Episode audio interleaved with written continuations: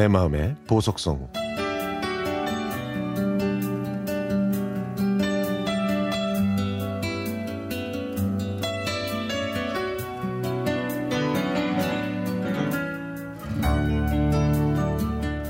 10년 이상 알고 지낸 친구지만 이 이야기는 2, 3년 전에 비로소 알게 됐습니다. 저와 나이도 같고 자녀도 똑같이 남매를 두고 있어서 이야기가 많은 친구죠. 그 친구가 어느 날 자기는 큰아이가 6살 때 남편과 이혼했다고 말했습니다. 그러면서 저한테는 그냥 모든 얘기를 다 하고 싶었다고 했죠. 사실 저는 그 얘기를 듣고 깜짝 놀랐습니다. 왜냐하면 그 친구는 항상 밝고 쾌활한 친구였으니까요. 그런 아픔이 있었는데도 이젠 20대가 된 두 아이를 참 잘 키웠구나 하는 생각이 들었습니다.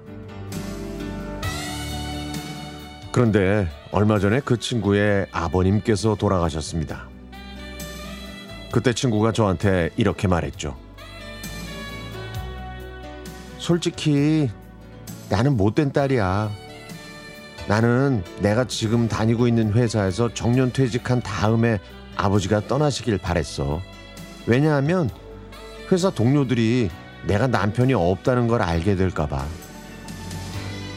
난 다른 사람들의 시선이 두렵고 나를 어떻게 생각할지 그게 더 걱정이야.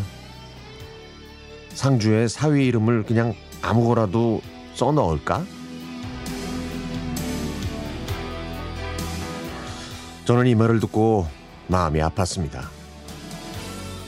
친구가 회사에 입사하면서 늘 이런 마음으로 하루하루를 조마조마하게 보냈구나를 생각하니 안쓰러웠죠.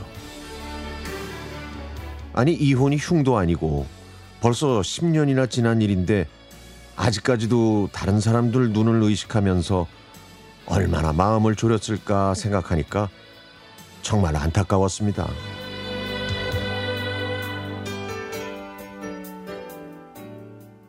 친구야, 네 마음 잘 알지만 이젠 훌훌 털어버렸으면 좋겠어.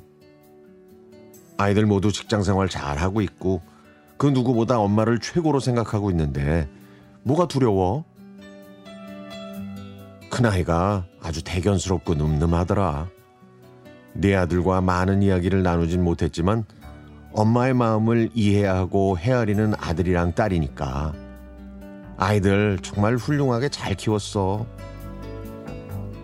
농사 중에 가장 힘든 농사가 자식 농사라고 하는데 너는 자식 농사 풍년이야. 풍년. 네가 그런 마음 계속 가지고 있으면 하늘에 계신 내 아버지의 마음도 불편하실 테니까 다른 사람들 시선은 신경 쓰지 말고 그냥 지금처럼 밝게 웃으면서 지내면 좋겠어. 이번 일로 친구가 혼자만 간직하고 있는 마음의 짐을 양지로 꺼내 떳떳하게 직장 생활을 했으면 좋겠습니다.